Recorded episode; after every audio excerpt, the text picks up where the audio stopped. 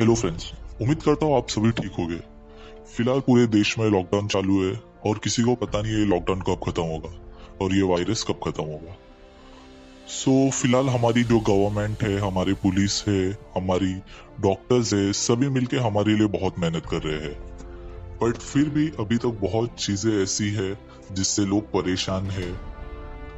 उन्हें क्या करना चाहिए समझ में नहीं आ रहा है। सो so, इसीलिए ये जो ऑडियो है, वो रिकॉर्ड किया जा रहा है सो आपकी थोड़ी बहुत हेल्प कर पाऊँ जैसे हमारे लॉकडाउन को एक से ज़्यादा मंथ हो चुका है बट फिर भी अभी तक ये लोग लॉकडाउन है और जो वायरस है, खत्म नहीं हुआ है। मे भी शायद कुछ गलती हो रही हो।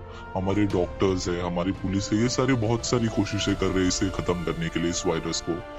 बट जो सबसे बड़ा रोल है इसमें, वो हमारा रोल है। हमें ही ध्यान रखना होगा करके हम क्या कर रहे हैं। अगर हम घर से बाहर निकल रहे हैं तो क्यों निकल रहे हैं और उसमें हमारी सेफ्टी होगी या नहीं? कहीं ऐसा ना हो करके आप घर पर बाहर निकले और कोई पॉजिटिव मरीज़ हो आपके आसपास आए तो उससे जो कोरोना वायरस है, आपको भी फैल जाए, आप पे भी आ जाए।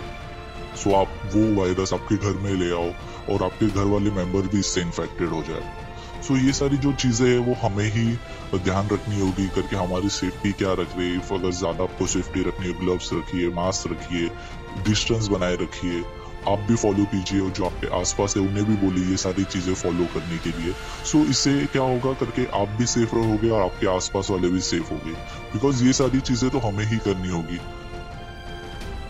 सो so, हमारी जो गवर्नमेंट है उससे भी मैं रिक्वेस्ट करना चाहूँगा करके वो इतनी मेहनत कर तो रही है बट अभी भी कुछ लोग बहुत ज़्यादा परेशान है जो क्वारंटीन में है वो भी परेशान है वो भी बोल रहे हैं उन्हें प्रॉपर फैसिलिटी नहीं मिल रही है।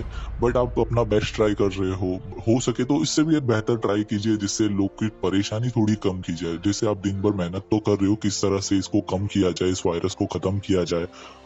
सो so, और थोड़ा अगर हो सके तो एफर्ट्स और लीजिए। और हमारी जनता है, उनको हमें सबको मिलकर एक एफर्ट लेना होगा तो इसे खत्म कर पाए। जो आपके आसपास है, जिनकी फाइनेंशियल कंडीशन अच्छी नहीं है, जो पुअर है, हो सके तो आप उनकी भी मदद कीजिए, जिससे जितना पॉसिबिलिटी हो, उतना मदद कीजिए।